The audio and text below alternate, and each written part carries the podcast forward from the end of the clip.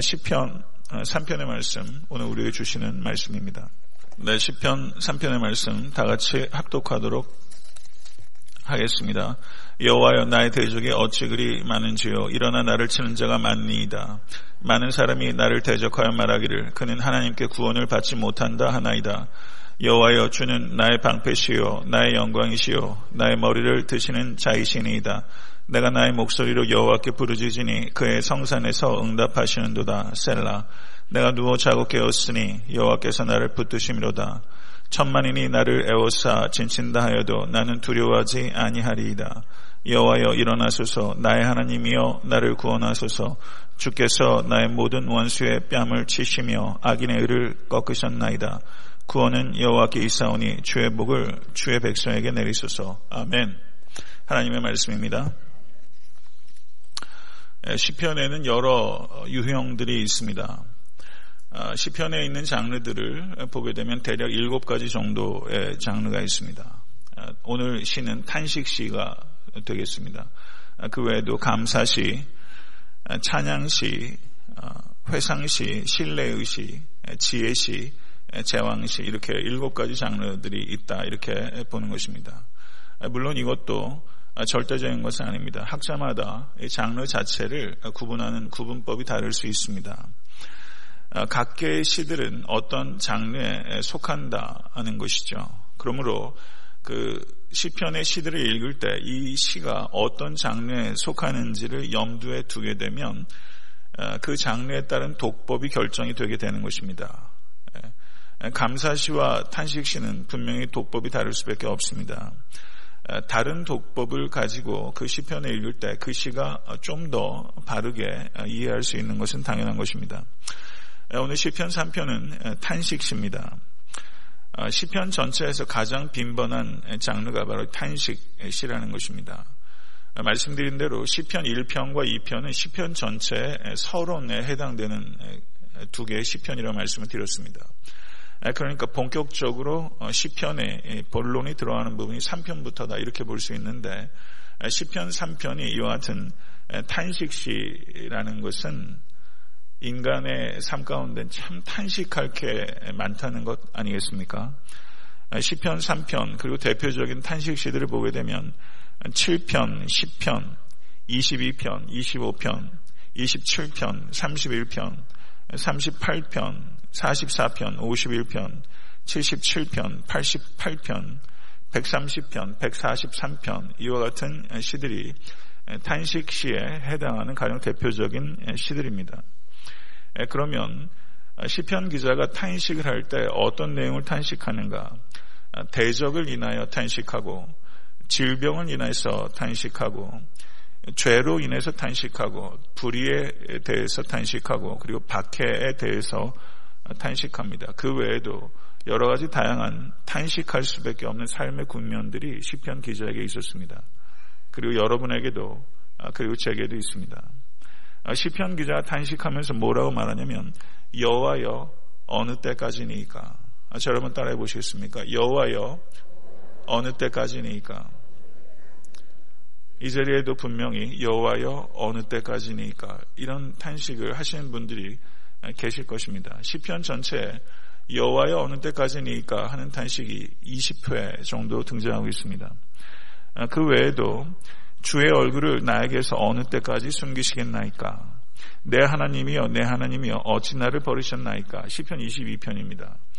예수님께서 어, 엘릴리 나마 사막단이 그 어, 기도는 시편 22편을 가지고 기도하셨던 어, 내용입니다.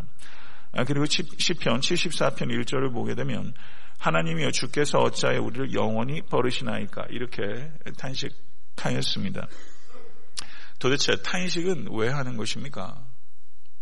하나님의 말씀과 우리가 직면한 삶 사이에는 여기에는 현저한 괴리가 있습니다. 이 괴리 속에서 시편 기자도 탄식하고 여러분과 저도 탄식하게 됩니다. 탄식할 만한 삶의 실제가 있습니다. 우리가 예수님을 믿기 전에도 그 실제가 분명히 있었던 것이고 예수 믿은 후에도 탄식할 만한 삶의 실제가 있습니다. 신앙을 갖게 되면 견고한 신앙을 갖게 되면 탄식해서는 안 된다라고 말하는 것은 그것은 매우 비현실적인 것입니다. 신앙을 갖게 됐다는 것은 탄식하지 않는 것을 의미하는 것이 아닙니다. 만약에 여러분의 기도 가운데 탄식이 없다면 그것은 비정상적인 신앙입니다. 탄식을 하나님 앞에 기도한다는 것은 오히려 매우 정상적이고 성숙한 성도의 신앙생활이 할 수 있습니다. 그러나 성도가 탄식하는 것은 불신앙의 탄식이 아니라 자녀로서 탄식하는 것입니다. 제가 아이들이 무척 어리잖아요. 그러니까 아이들이 제가 잠깐 이번에 어, 세미나를 갔다 왔는데 막내 녀석이 제가 집에 들어가면요 어쩔 줄을 몰라요. 그러면서 막 그냥 몸을 부르르 떨어요. 그래서 막 그 자리에서 막 뛰고 그냥 그래가지고 얼마나 좋은지 기쁨을 나누는 거죠. 부모 자식 간에 기쁨을 나누는 거 참 좋은데 제가 그런 생각해 봤어요. 부모 자식 간에 슬픔을 나누지 못한다. 이거 참 비정상적인 거예요. 제 아이들이 살아가면서 슬픔을 겪게 될 거예요. 왜 안 슬프겠어요? 근데 아빠, 나 이게 너무 슬퍼. 라고 저한테 가져와야 부모로서 제 마음이 그런 슬픔을 겪는 아이들로 인해서 제 마음이 아프겠지만 그 슬픔의 감정을 저하고 쉐어한다는 것이 제 한편으로는 그게 얼마나 좋은 관계입니까? 슬픔을 슬퍼할 줄 알고 슬픔을 수용할 줄 알고 또 슬픔을 이겨 나가는 자녀로 키우는 것, 교육에 있어서 굉장히 중요한 부분 아니겠어요? 하나님 앞에서 탄식할 만한 삶의 현실이 분명히 있는데 어찌된 영문이니지 안목사는 하나님 앞에 와서 탄식하지 않는다. 이거 얼마나 비정상적입니까? 여러분에게 탄식할 만한 삶의 실제 있지 않으세요? 탄식하실 수 있게 되기를 바랍니다. 예루살렘의 통곡의 벽에 가게 되면요. 통곡의 벽입니다. 예, 거기에 그한 납비에게 한 어, 평범한 유대인 남자가 와서 이야기를 하는 거예요. 예, 그런데 자신의 삶의 괴로움을 이야기하는데 랍비의 조언이 도무지 먹히질 않아요. 예, 그래서 랍비가 어느 순간에 조언하는 것을 멈추고 그 남자가 하는 말을 가만히 들었어요. 그랬더니 이 남자가 이야기를 하면서 언성이 높아지더니 폭언을 하기 시작하고 고함을 지르기 시작했습니다. 무려 랍비에게 4시간이나 쏟았어요. 그랬더, 그러다가 랍비가 가만히 그 사람이 하는 말을 듣다가 어, 그렇게 화가 나면 하나님께 가서 그렇게 한번 쏟아 놓으시죠. 이렇게 이야기를 했어요. 자기한테 4시간씩 쏟아 놓고 욕지거리까지 하는 사람이 왜 하나님께는 그렇게 안 하는가? 그렇게 이야기를 했더니 그 사람이 어, 짐짓 놀라더랍니다.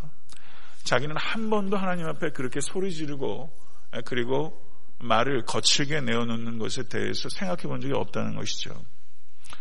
그래서 그렇게 말합니다. 나는 하나님께 화를 내고 탄식하는 것에 대한 두려움을 가지고 있었습니다. 그래서 랍비들만 괴롭혔다는 것이죠. 그래서 이 랍비의 조언에 따라 이 사람이 하나님 앞으로 나아갑니다. 통곡의 벽에 가서 하나님께 화도 내고 원망도 하고 언성도 높이면서 벽을 두드리고 고함을 쳐가면서 거기에서 한 시간도 넘게 마음에 맺혔던 것을 하나님 앞에 풀어놨습니다. 그러면 어느 순간 눈물이 터지는 법입니다. 눈물이 터지더니 통곡을 하다가 그 통곡이 어느 순간에 흐느낌으로 잦아들다가 흐느낌으로 잦아드는 어느 시점에 그 흐느낌이 기도로 변하는 것입니다. 이게 기도입니다.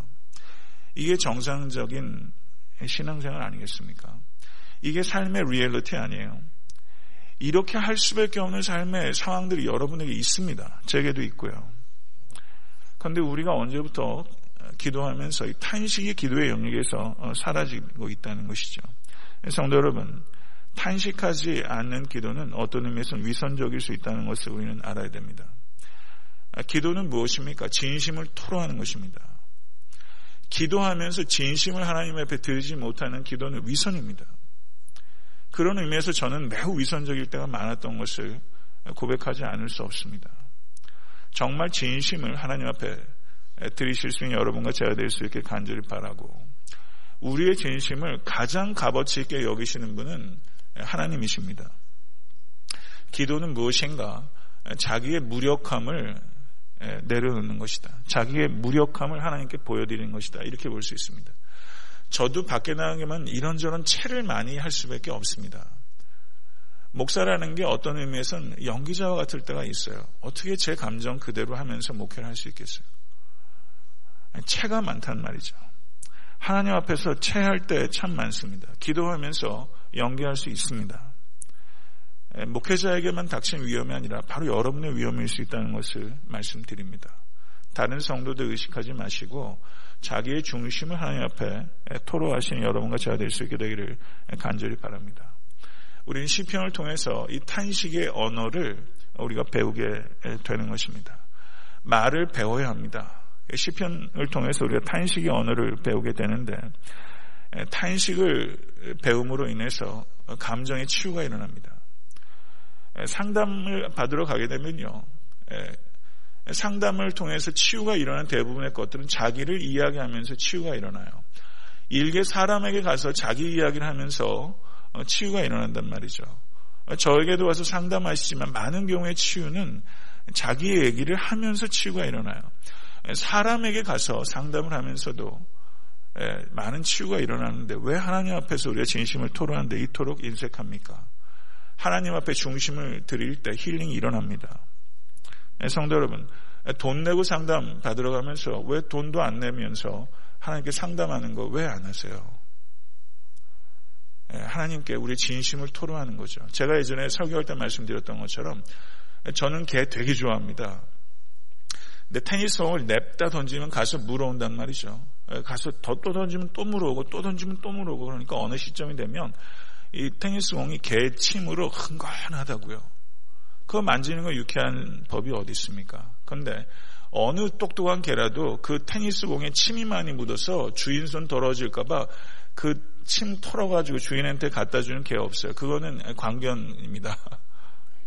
그건 이상한 거죠. 개가 침이 잔뜩 묻은 테니스공을 주인에게 가져다 주는 것처럼 우리도 우리의 삶 속에서 잔뜩 묻어 있는 뭐가 있어요. 우리의 자아가 이렇게 많이 병들고 닫혀 있어요. 그것 그대로 주님 앞에 갖다 드리세요.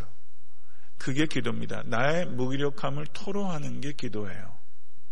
예, 그런 기도 드리실 수 있게 되길 간절히 바랍니다. 그러면 탄식의 기도를 드릴 때 우리가 어떠한 응답을 기대할 수 있는가? 우리가 탄식한다고 우리가 고통 때문에 탄식하는데요. 어, 그렇게 기도한다고 해서 그 고통이 제거되는 것은 아니에요. 제거되기도 해요. 그런데 탄식의 기도를 드리는 목적이 그 고통의 원인을 제거하는 데 있는 게 아니에요. 그렇게 되면 그 기도는 변질되기 쉽습니다. 예, 고통의 원인을 제거하거나 복을 받으려 하거나 하나님께 기도하면서 무엇인가를 얻는 데 초점을 맞추게 되면 그 기도는 필연적으로 병들어요. 그래서 탄식의 기도를 드릴 때 하나님께서 우리의 상황을 보시고 고통의 원인을 제거해 주기도 하시지만 고통을 어떻게 다뤄야 되는지를 가르쳐 주십니다. 항상 이것은 우리에게 주어지는 응답이에요. 고통을 어떻게 다뤄야 되는지를 탄식의 기도를 통해서 우리가 배워요. 그러면서 성도는요, 성도는 고통이 제거되지 않을 때에도 하나님의 팔에 안기는 법을 배우는 사람이에요. 부모 자식 간에도 그렇잖아요. 부모가 어떻게 가난한 부모는요 자식이 해달라는 거 어떻게 다 해줍니까? 예, 다 못 해주죠. 그러나 그 가정에서도 아이가 그 부모의 품에 안기는 것을 배울 수 있어요. 근데 전능하신 하나님께서 우리의 문제를 해결해 주실 수 있음에도 불구하고 그 고통 가운데 두실 때는 그것이 우리에게 유익함이 있기 때문입니다. 그래서 고통 가운데 있을 때도 하나님의 품에 여전히 안길 줄 아는 것을 배우는 것. 이거 참 소중한 것입니다. 그리고 하나님과의 정말 참되고 친밀한 관계는 고통을 통해서 우리에게 주어질 때가 많다는 것이 엄연한 신앙의 실제입니다. 다윗은 푸른 초장과 쉴만한 물가에서라기보다는 사망의 음침한 골짜기에서 하나님을 깊이 만났습니다. 다윗을 만든 인큐베이터는 푸른 초장과 쉴만한 물가가 아니었어요.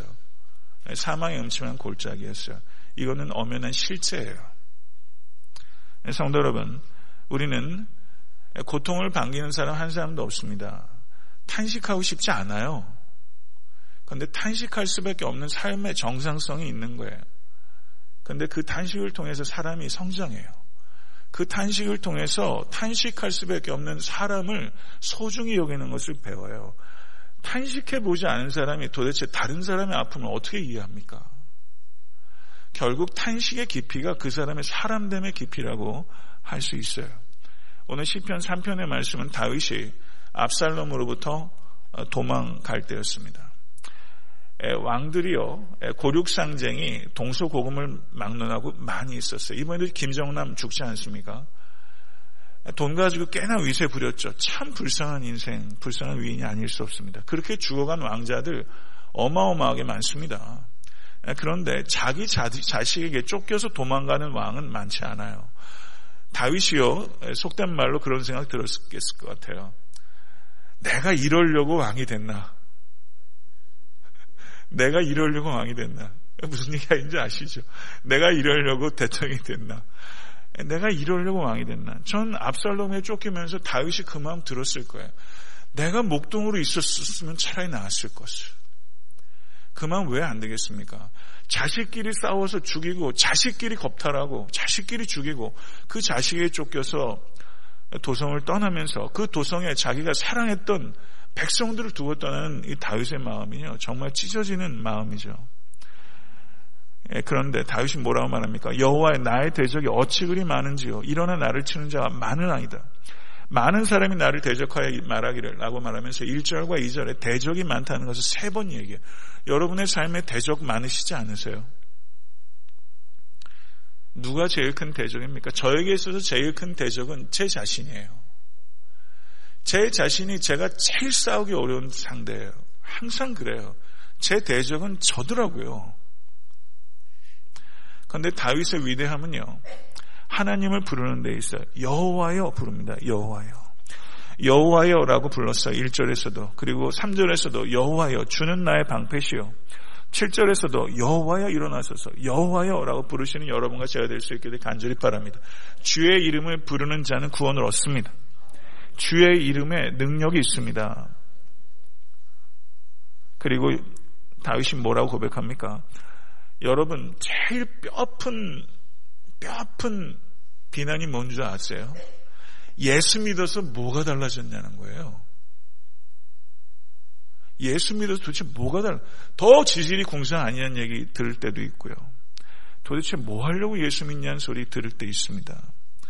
하나님으로부터 구원을 받지 못한다라고 다윗이 이 말을 들었어요. 이것이 도성을 두고 떠나는 것보다 이 말이 훨씬 뼈아플 수 있어요.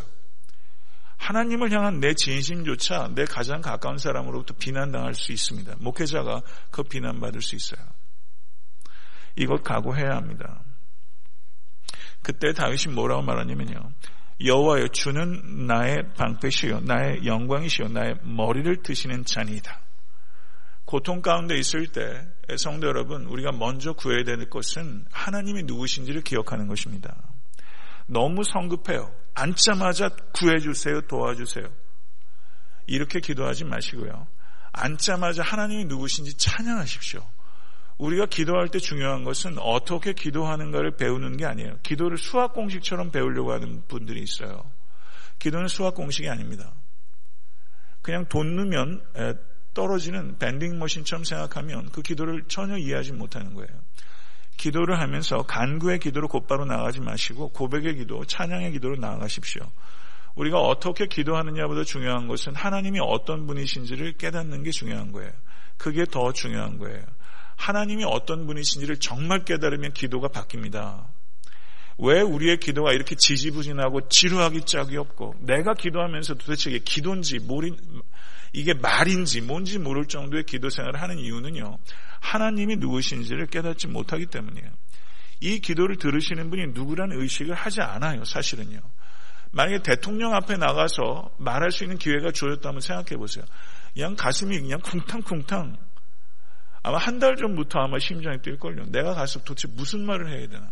말을 얼마나 고르고 엄선하겠습니까? 일개 세상의 권력자 앞에 갈 때도 그런데요. 하나님 앞에 가면서 우리의 기도가 진부하게 이루 말할 수가 없어요. 그 이유는요. 기도의 방법을 몰라서가 아니라 누구에게 기도하는지를 우리가 잊고 있기 때문입니다. 성도 여러분, 하나님이 누구신지를 기억하시고 내가 나의 목소리를 여호와께 부르짖으오니 그의 성산에서 응답하시도다.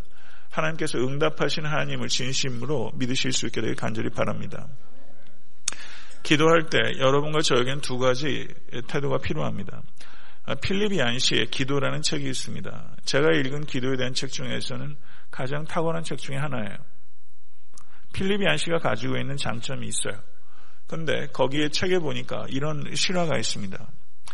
캄보디아에 미국의 한 어, 전도자가 갔어요. 그래서 전도 집회를 열었는데 신유 집회였습니다. 어마어마한 광고를 했어요. 그리고 모든 질병을 고쳐준다 이렇게 말했습니다. 그랬더니 캄보디아에 가난한 사람들이 소도 팔고 집도 팔아가지고 아, 집회에 참여한 사람들이 있어요. 캄보디아에 킬링필드 아시지 않습니까? 지뢰로 발이 잘라진 사람들이 무려 200명 정도가 왔어요. 기도하면 잘라진 발이 나옵니까? 그 기대가 무너졌어요.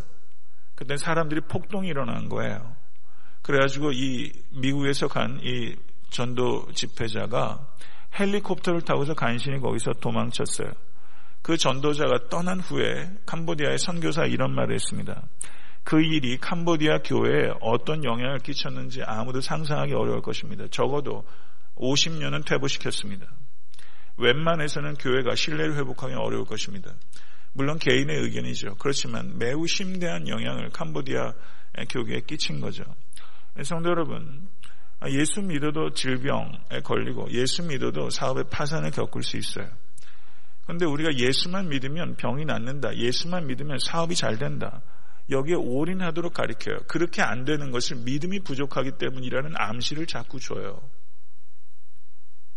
왜 그렇게 하는 것입니까 도대체? 믿음이 부족해서 병 걸렸다. 믿음이 부족해서 병이 낫지 않는다. 이렇게 암시를 자꾸 줘요. 더 기도하라고 그래요. 기도하지 않아서 그렇대요. 그런 요소가 있을 수 있어요. 그런데 그렇게 도매금으로 다 넘기면 안 돼요. 하나님이 사랑하셔서 먼저 부르시는 경우가 있어요. 하나님이 사랑하셔서 겪는 질병이 있어요. 하나님이 사랑하셔서 겪는 파산도 있어요. 그렇게 말하는 것은 인간적으로 봐도 참 무례한 것입니다. 신앙을 떠나서 사도 바울을 보세요. 사도 바울의 신유의 은사를 행했어요. 사도 바울에게 그런 어떻습니까? 사도 바울에게도 가시가 있었어요. 자기를 통해서 신유의 은사가 나타나는데 정작 자기의 질병은 고쳐지지 않아요. 이 얼마나 기가 막힌 역설입니까? 사도 바울에게 에바브로디도가 있었어요. 에바비로디도가 안 나아요. 사도 바울이 기도 안 했겠습니까? 에바브로디도가 병이 안 나요. 디모데도 아마 위장병이 있었을 거예요. 사랑하는 아들 디모데를 위한 사도 바울의 신유의 기도가 응답되질 않아요. 어떨 땐 손수건만 갖다 놔도 병이 낫는데 도대체 자기의 질병은 낫지 않고 자기가 사랑하는 동역자들은 병에 걸려요. 사도 바울이 사도행전을 보면 선교행을 갔을 때 중간에 요한 마가가 돌아가지 않습니까? 사도 바울이 그때 질병 가운데 많이 힘들었어요. 선교행을 시작하자마자 선교사가 질병에 나자빠지는 거예요. 그리고 같이 가던 동역자가 떠나고 이게 리얼리티예요. 믿음으로 병이 낫기도 하고요. 믿음으로 병을 견디기도 해요. 루게릭 병이라는 게 참 혹독한 병입니다. 루게릭 병에 걸려서 7년 동안 투병하다 죽은 사람이 있었어요. 그런데 이 루게릭 병이 이게 유전적인 요소가 있는 모양입니다. 형도 루게릭 병으로 어머니도 할머니도 숙모 사촌이 다 루게릭 병으로 죽었어요. 그래서 이 가족은 이 남편이 이 아빠가 어느 순간에 루게릭병으로 죽을 거라는 것을 알고 있었어요. 장례식에 갔더니 가족들이 그 장례식장에 온 사람들에게 종이 한 장씩을 다 나눴어요. 거기에 이런 내용이 있습니다. 딸의 일기가 기록되어 있어요. 의자에 앉아 거친 숨을 몰아쉬는 아빠 곁에 기대 앉았습니다. 평안을 주시도록 기도했습니다. 콧물을 닦아 드렸습니다. 어깨를 주물러 드렸습니다. 엄마가 아빠에게 사랑한다고 말했습니다. 그리고 안녕이라고 작별 인사를 했습니다. 아빠는 엄마에게 당신을 사랑하며 두 분이 함께한 세월을 사랑한다고 말했습니다. 아빠가 물끄러미 하늘을 바라봅니다. 그리고 조용히 숨을 거두었습니다. 주님은 우리의 목자시니 우리 교회도 장례식 가게 되면요. 장례식 표지에 성구가 들어갑니다. 근데 루게릭병으로 7년 동안 고생하다가 돌아가신 이분의 장례식 순서지에 제일 상단에 있었던 말씀이 뭐냐면요. 여호와는 나의 목자시니 내게 부족함이 없으리로다.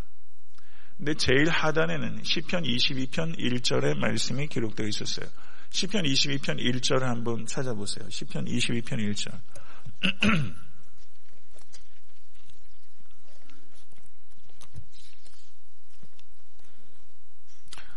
시편 22편 1절. 다 같이 읽겠습니다.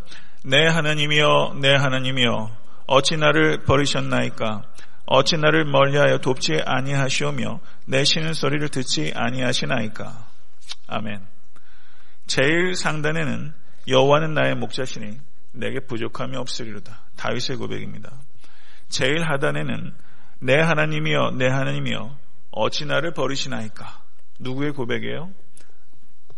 예, 다윗의 고백이에요. 이 고백을 예수께서 십자가 위에서 하신 거예요. 다윗의 후손이신 예수께서 이 기도를 가지고 기도하셨어요. 상단에는 여호와는 나의 목자신 내게 부족함이 없습니다. 하단에는 내 하나님이여 내 하나님이 어찌하여 나를 버리시나이까 이게 얼마나 극단적인 대조입니까? 이게 루게릭병에 걸려서 7년 만에 돌아가신 그분의 삶을 함축적으로 요약하는 것이고 이게 여러분의 삶의 요약이고 제 삶의 요약이에요. 이게 삶의 리얼리티, 이게 신앙의 역설이고 신앙의 신비요, 신앙의 아름다움이요, 신앙의 능력입니다. 여호와는 나의 목자신 내게 부족함이 없습니다. 이 고백은 어디를 통과해서 나온 건지 아세요? 내 하나님이여, 내 하나님이여, 어찌 나를 버리시나이까?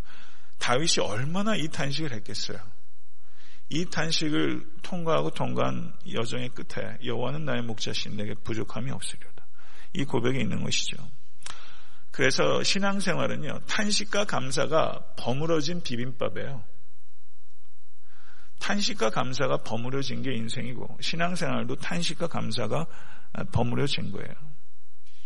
정말 중요한 게 무엇입니까? 질병에서 낫는 것입니까? 가난을 벗어나는 것입니까? 위험을 벗어나는 것입니까? 죽음을 피하는 것입니까? 정말 중요한 게 무엇입니까? 그거 중요해요. 정말 성도들을 위해서 간절히 기도합니다. 질병 가운데 있는 성도들 예, 기도합니다. 차마 그 아픔을 제가 느끼게 해달라고는 못 기도해요.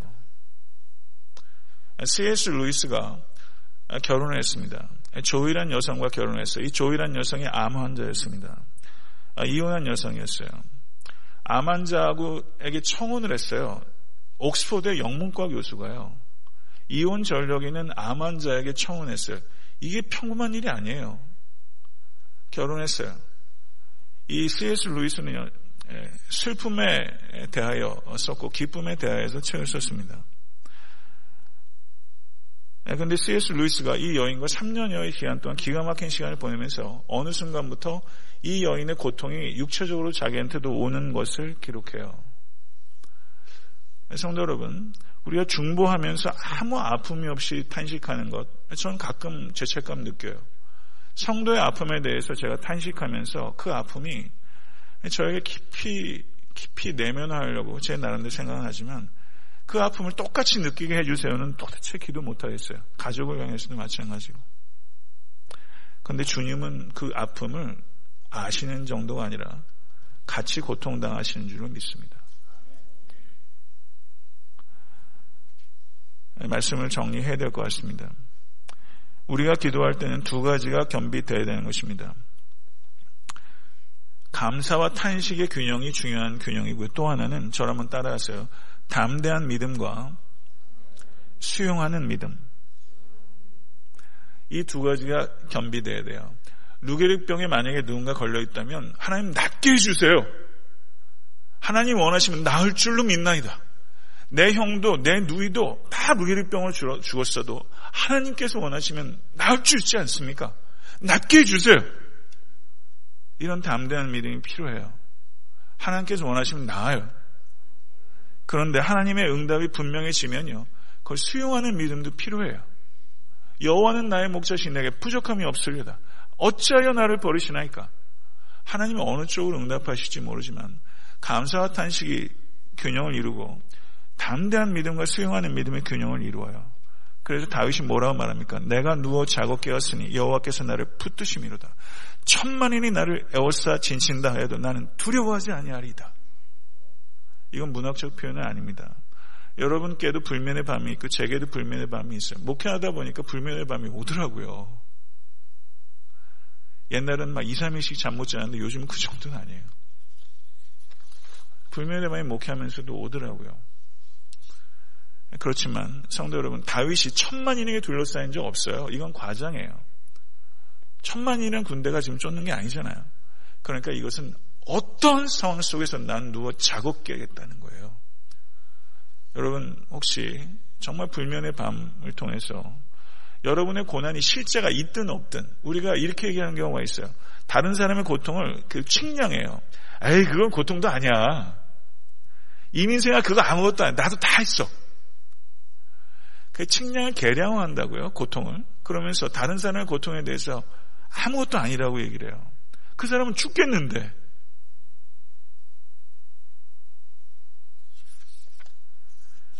저는 요 얘기만 하고 제가 마치겠습니다. 얼마 전에 제가 말씀드렸죠. MRI를 제가 찍으러 왔는데요. MRI를 찍으러 하면서 제가 의사 하도 제가 목이 아프고 그러니까 MRI 찍게 해주세요, 찍게 해주세요. 내 노래였어요. 의사가 MRI 잘 안 찍어줘요. 미군 도대체가. 그래서 드디어 MRI 찍게 됐네요.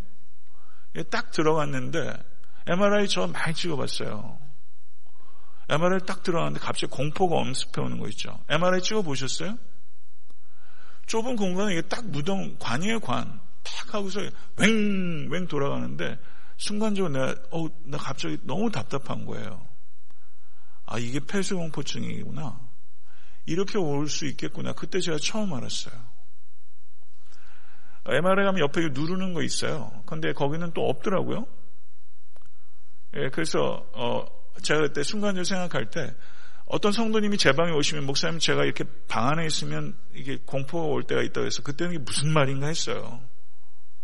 근데 제가 누워 있으면서 아 그런 게 올 수 있구나라는 걸 제가 깨달았어요. 그래서 기도했어요. 하나님 지금 이런 감정이 오네요. 저 평안함 주세요. 기도했어요. 다음에 MRI 찍으러 갈 때 어떨지 모르겠어요. 비행기 탈 때도 공포가 오는 사람이 있다고 얘기했어요. 이번에 가니까 한 목사님이 자기는 자동차를 타도 그런 공포가 순간적으로 온대요. 그래서 뒷자리에 못 앉는데요. 그래서 앞자리로 와야 된다고 그런 얘기를 하면서 자기 와이프도 똑같이 그렇다는 얘기를 하더라고요. 공포가 엄습해요. 왜 그러냐고 그러면 말이 안 되는 경우가 참 많아요. 그 사람은 정말 공포가 실제 해요. 그러니까 다른 사람의 고통에 대해서 내 경험치를 가지고 계량화하는 건 참 무례한 것입니다. 그렇지만 그럼에도 불구하고 천만이 둘러칠지라도 자고 깨는 것을 배워야 되고 사도행전 12장을 보면 야고보가 목이 달아나 죽었어요. 일주일만 지나면 베드로도 죽는 꼴이에요. 그러니까 베드로가 예, 예수님께서 배에서 자고 있을 때 어찌하여 주무시나니까 베드로가 난리를 쳤어요. 마가복음 4장을 보게 되면. 그런데 야고보가 목이 나란한 상황이고 명절만 지나면 자기가 죽게 생겼는데 베드로가 사도행전 12장을 보니까 속이 있는지 없는지 어떻습니까? 자더라고요. 이렇게 옆구리를 걷어 차가지고 겨우 깼어요. 혹시 여러분도 불면의 밤이 있으시면 성도 여러분 예수 곧 붙잡고 죽게 피하는 자가 복이 있나이다. 여호와께 구원이 있사오니 이것 붙잡으시고 여러분의 삶의 현실이 어떠하든지 평안히 자고 깰 수 있는 여러분과 제가 되면 참 좋겠습니다. 이 평안이 여러분의 영혼 가운데 임하기 간절히 바라고 예, 고통을 벗어나게도 하시고 보통 가운데 이기게도 하시는 하나님. 그것이 최선이기 때문에 나에게 허락하시고 안 죽습니다. 예수 안에서 우리는 영원히 삽니다. 이 말씀 붙잡고 승리하신 여러분과 제가 될 수 있게 되기를 간절히 바랍니다. 우리가 기도하기를 원합니다. 탄식의 기도를 좀 드렸으면 좋겠습니다. 그런데 먼저 하나님이 누구신지를 고백했으면 좋겠어요. 주는 나의 방패시요 나의 영광이시요 나의 머리를 드시는 자신이다. 이렇게 다윗은 고백했지만 시편 또 18편을 보게 되면 다윗은 여러 가지로 고백을 해요. 내가 죽게 피할 바위라고도 말을 하고 산성이라고도 말을 하고 구원의 뿌리라고도 말을 하고 여러분에게 하나님은 누구세요? 먼저 하나님이 누구신지를 고백하는 기도를 드리시기 바랍니다. 그 기도를 들으신 후에 우리가 환우를 위한 탄식을 했으면 좋겠습니다. 박경수 권사님 그리고 마크 마펫 형제 지난 수요일에 수술했는데 수술이 잘 됐다고 합니다. 한국의 한 자매가 지난 주 중에 수술 받았고요. 또 다음 주에 한 성도가 또 수술을 앞두고 있습니다. 개인 프라이버시 때문에 제가 성함을 말씀드리지 않겠습니다. 그 다음에 나라와 민족의 죄와 고통을 위해서 탄식해야 합니다. 제가 그리고 북한을 위해서 탄식했으면 좋겠습니다. 이건 정치적인 이념을 뛰어넘는 문제입니다. 고난의 행군 때 200명이 아사했는데요. 인류 역사상 200명이 굶주림으로 죽은 일들은 이거는 거의 없는 일입니다. 실제는 통계상으로 200만인데 300만이 죽었다는 얘기가 있습니다. 북한을 위해서 탄식했으면 좋겠고요. 교회를 위한 탄식을 했으면 좋겠습니다. 교회가 교회가 아닙니다. 저는 교회가 되기를 원합니다. 에탄한테 섬기는 교회가 정말 교회가 되기를 원합니다. 나머지는 다 덤이라고 생각해요. 에탄한테 섬기는 교회는 정말 교회 다워져야 됩니다. 하나됨과 거룩함을 잃은 건 교회가 아닙니다. 근데 이 두 가지를 교회가 많이 잃고 있어요. 저는 교회를 위한 탄식을 하실 수 있게 되길 바라고 교회를 사랑해야 합니다. 예, 그래서 하나님이 누구신지 고백하시고 환우를 위한 탄식, 나라와 민족을 위한 탄식, 그리고 교회를 위한 탄식, 그리고 각자 개인의 삶 속에서 자기와 자신의 고통과 자신의 죄를 인한 탄식을 이 아침에 기도할 수 있게 되기를 바랍니다. 성도 여러분, 하나님만 의식하십시다. 다 같이 기도하겠습니다.